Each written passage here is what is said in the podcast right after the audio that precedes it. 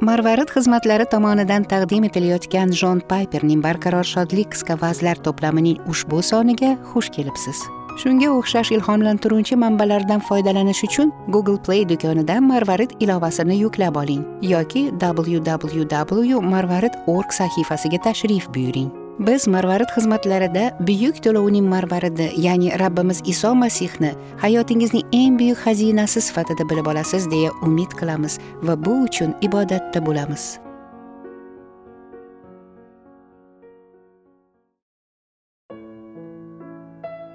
O'n yettinchi dekabr.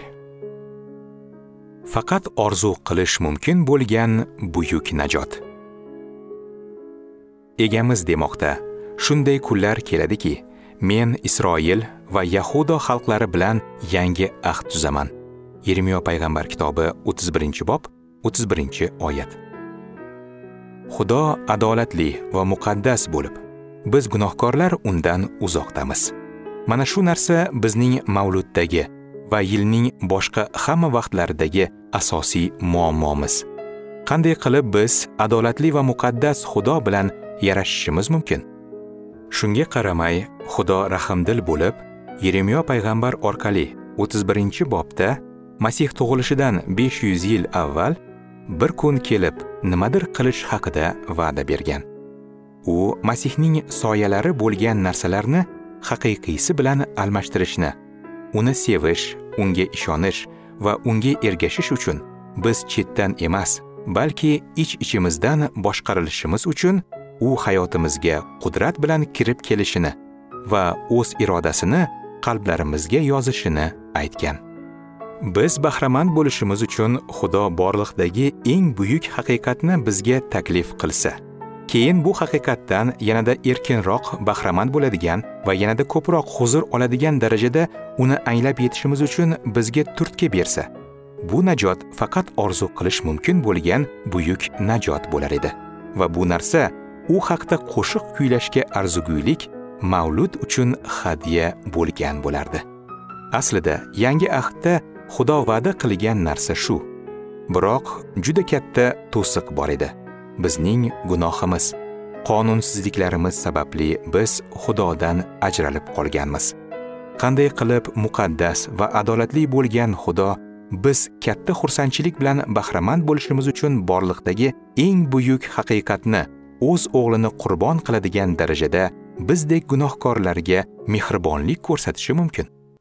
Buning javobi shuki xudo bizning gunohlarimizni o'z o'g'liga yukladi va gunohlarimizni unutish va bizga mehrli munosabatda bo'lish uchun ularni hukm qilish bilan birga adolatligicha va muqaddasligicha qoldi. Ibroniylarga maktubning 9 bob 28 oyatida aytilishicha masih ko'plarning gunohlarini o'z bo'yniga olish uchun bir marta qurbon bo'lib o'ldi. Masih hojda qurbon bo'lganida bizning gunohlarimizni o'z bo'yniga olgan. Butrusning birinchi maktubi ikkinchi bob yigirma to'rtinchi oyat. Bizga atalgan hukmni u o'ziga oldi. Rimliklarga maktub sakkizinchi bob uchinchi oyat. U ayblarimizni bekor qildi. Rimliklarga maktub 8 bob 1 oyat. Bu esa bizning gunohlarimiz kechirilganini bildiradi. Havoriylar faoliyati kitobi o'ninchi bob qirq uchinchi oyat. Bizni hukm qilish uchun asos sifatida xudoning esida qolmaydi. Ya'ni xudo ularni esga olmaydi. Yeremiyo payg'ambar kitobi 31 bob 34 oyat. Ular masihning o'limi orqali yo'q bo'lib ketadi. Bu shuni anglatadiki endi xudo o'z adolati bo'yicha bizga yangi ahdning til bilan ifoda qilib bo'lmas va'dalarini saxovat ila bera oladi. Biz bahramand bo'lishimiz uchun u bizga masihni borliqning eng buyuk haqiqatini beradi. Biz erkinlik va shodlik bilan masihni sevishimiz unga ishonishimiz va ich ichimizdan unga ergashishimiz uchun xudo bizning qalbimizga o'z xohish irodasini yozib qo'yadi.